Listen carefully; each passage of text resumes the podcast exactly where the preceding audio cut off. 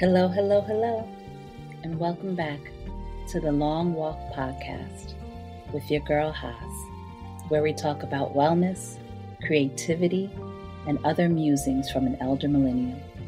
Your girl is older, wiser, stronger, and I know you are too. For today's episode, we're talking about taking your time while you're running out of time. Now, this is all just a feeling. It's a feeling I've held for a very long time. It's a feeling I've had almost my entire life. And I hope it doesn't come off as self indulgent. That's not my intention. Because there are those that are legitimately running out of time. So this is not in any way, shape, or form a disrespect to them. Also, you know, we never know what we never know. So maybe in some ways this is relevant. I have always felt like I was chasing something. Like there was never enough. All the things I want to do, it's not enough time. And like I said, I've felt that way since I was a very little child, always calculating. I think as soon as I really learned like addition and subtraction, I was using it to figure out how to manage my life and the things that I wanted to do. It's a joke, but I remember being a little girl and trying to fig- crunch the numbers to figure out when I could marry Michael Jackson. Michael Jackson. And finding out that you're a grown up when you're 18 and figuring out how old he was and doing the math for when I was 18. And in my mind, me and him get married and we're performing on stage and and we're also sitting because you know it's my dreams so we're also sitting on a porch drinking lemonade too so wild fantasies of a little girl. but I just remember always calculating, always feeling like there's just not enough. And I am really, really privileged with having people in my family that live a really long time healthily with their faculties. And um,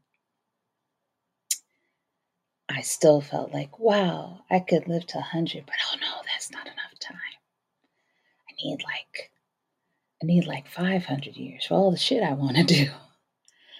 And yeah, so that's my little kid mind. And it, it was my mind then, my mind in adolescence, my mind in my 20s, 30s, and now 40s. It's just, there was always more I want more, I want more, I want more. And I just always felt like I was in a rush. I was in a rush to get somewhere. As a kid, it felt like I was taking too long to get to adulthood so that I could pursue my dreams. And then, and you know, that's the joke. Um, reaching adulthood, and then I'm an adult woman. So feeling the reverse effect that now, you know, society tells me my prime is is, is short lived. So I'm crunching these numbers and like maybe no one's gonna care about me once I get out of my 20s. And there's so much I want to do and so much that I want to be validated for. And so it was always like a mad dash. It's always just like, when is the timing good enough? You know, um, in the twenties were hard because I, I, I was really pursuing my music. Twenties into my thirties, I was really pursuing my music. Um, and you just all these thoughts in your mind about all these things that don't have anything to do with the music or just don't have anything to do with what you're specifically pursuing, but you have to match the package. So I'm you're concerned about I'm saying you're I was concerned about like my youth, my desirability, my relatability. Um and how do I manage that? And also focus on the creativity part, the construction of music, the the the the performing, the recording, the touring, all these things that um, you're trying to make work together. And frankly, I personally feel they don't work together. You know, when you're creating your art, when you rush your art, I think you should give yourself a deadline because you don't want to get lost in the pursuit and never in the in the doing. But when you rush your art, the art loses out and ultimately you lose out. But you know, these things are have become industries, so it becomes so hard. And I'm I'm focusing on the music and the creativity part, but it always felt I always felt what I call the rush. You know, um, even with with children. I don't have any children. And before I could ever decide if that was what I want or didn't want, someone was telling me how much time I have. And there's biological stuff, absolutely. I get it. But you're never, you can never be where you are because you're always thinking about where you've got to be. And it's tough, you know, and we're also used to it that we say things that can lack empathy and care and, and we don't even notice because that it's the norm. I remember visiting my sister when she had just given birth and she was still in the hospital. And I went to visit her, my new nephew, and she's in a double room. And that mom next to her's visitor just randomly randomly started talking to me. I guess, asked me my age, I say 29, and that person says, Oh, well, you better get it together because 29, your eggs are already drying up. Who says that to a stranger? like, who does that? And I was just in disbelief because it was just like, how do you respond to that? If you have the audacity to say that to someone, is it worth you're at a place that I don't want to deal with. Like personally, is it worth me having a response to that? But it's just the freedom. My point is, it's just the freedom with which we are comfortable in saying folks are out of time. And it's it, there's so many reasons. It's it's the glorification of youth, of feeling. And I, I don't know, I think to some extent it's different for men. It's still there, it's just more extreme for women. But to feel like you're out of time, but you're 32 in the 21st century and relatively healthy is absurd. And that's exactly how I felt. And it would happen, like I said, random times, like just being in the hospital to visit my sister, or, you know, if you meet a peer in your field and, you know, you're talking music and then they find out, they find out you're 33 and just the sad the sad look on their face when they see that like like there's something wrong with you. And it's such an odd thing because th- this episode is not really so much about ageism. It's not that. It's that you're being told where you have to be at a certain time. And so you never feel like there is any time. And you sacrifice, and I'm speaking for myself from my perspective here, you sacrifice so much. What would my music look like if I felt like I had time and that it would be considered for support or acc- accolades or, or anything, mostly support or, or, or just being noticed. And it didn't matter how old I was. What would that look like? What would that sound like? What would that film look like if you could really just sit and and allow yourself to focus and indulge on the details before you released it? You know, and not everything needs a ton of time, but you don't get the option. It's um, the word that's coming up for me is like humbling. It's humbling because you feel like you know what you can do and that you're good at that. But then now someone's telling you that you're you have this much time to do it. And so and then you question. Then you question it's if it's a possibility, if you are any good. I and then you, you, you make these choices for your life. And then you're using up more time, you're getting stuck. I think about the jobs that I didn't want, that I took, that I thought were temporary, but I stayed way too long you know, and you stay way too long for all these reasons because you think if you focus on this, then you don't have to, then you have to stay there so you can give your focus to that. But that didn't work, and now you're still here, and now you're still uncomfortable. And it just feels like like the sand is in your hands, running through your fingers. And so many points where you feel like you almost get it right. You almost get there and you just miss it.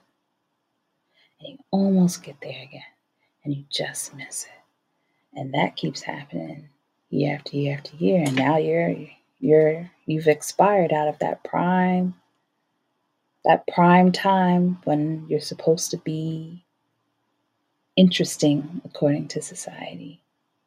You're supposed to be worthwhile according to society.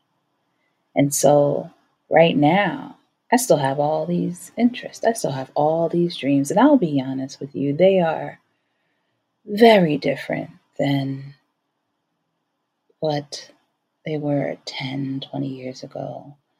And I would have thought that it would have been more because I just didn't succeed in the way that I wanted to. And there's an, there's a part of that that's there too but it's also that I'm just a very different person than I was 10, 20 years ago, five years ago. But to society, I'm out of time. To society and what I believed because of society, I'm out of time. And at first. It was very frustrating because it's like, what am I going to do? I wanted to do all these things. And then a part of me just breathed a sigh of relief. I am so freaking thankful to be out of time. So now I can finally live my life. I can finally pursue those things, knowing that there's nothing I have to keep up with. I'm not that demographic anymore. I'm not in I'm not a part of that demographic anymore. I'm not, you know, and I and I'm saying these things according to what society pushes. It's not that I'm no no longer relatively youthful. You know, I'm not young, but I'm relatively youthful. Um, it's not that I'm no longer desirable, but I don't have shit to prove because I am outside. I am in my 40s. I am outside of that. This is what I need to be according to whoever, whomever. And what a gift. Because now I get to focus. Now I get to create my art and pursue my passions without making sure I have this perfect six pack for when I have to do the package for it and, and send it and send it out to the world.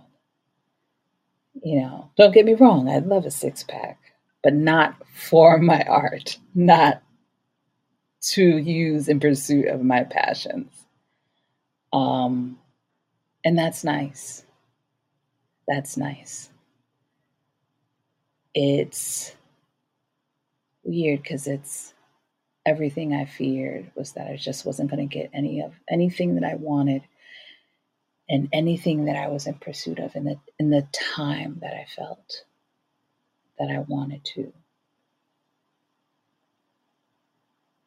And I didn't. And it's okay.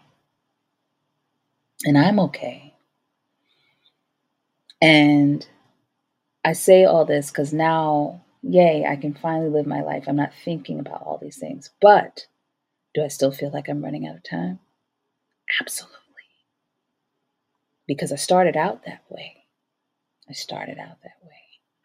I had a moment, I was talking to my coach, and I had a moment where I I was telling them that I had completed something I wanted to pursue. And I got so happy. And then as soon as I finished that, a new idea came up in my mind of something else I'd like to try. And I got sad because I was like, I have so many things. How am I going to get to do all the things? Because I really, really want to do all the things. And then I said, you know, I went from excited to sad to, I guess, a little neutral. Again, with the like, you know, it's okay. It's nice that I want to do things. That's a part of the gift. And I would love to get to do all the wonderful, wonderful things that I have in my mind passions, creativity, pursuits, travel. I, I would love it if in this life I got to do it all. But what a gift it, it is that I just want to. So that's what I'm sitting with for now. That's what I think is going to bring me some peace. Because I don't know anything about the future. No one does. But I do know that I have some things that I'm looking forward to. And how cool is that? It's major. It's majorly cool. That's where I'm at. I'd love to hear your thoughts. You can always find me on Instagram at the Long Walk Podcast, Twitter at Hasina Music, YouTube at the Long Walk Podcast, and Facebook at Hasina. Thank you for listening to the Long Walk. I so much appreciate it. I look forward to continuing this walk with you. See you soon. One love.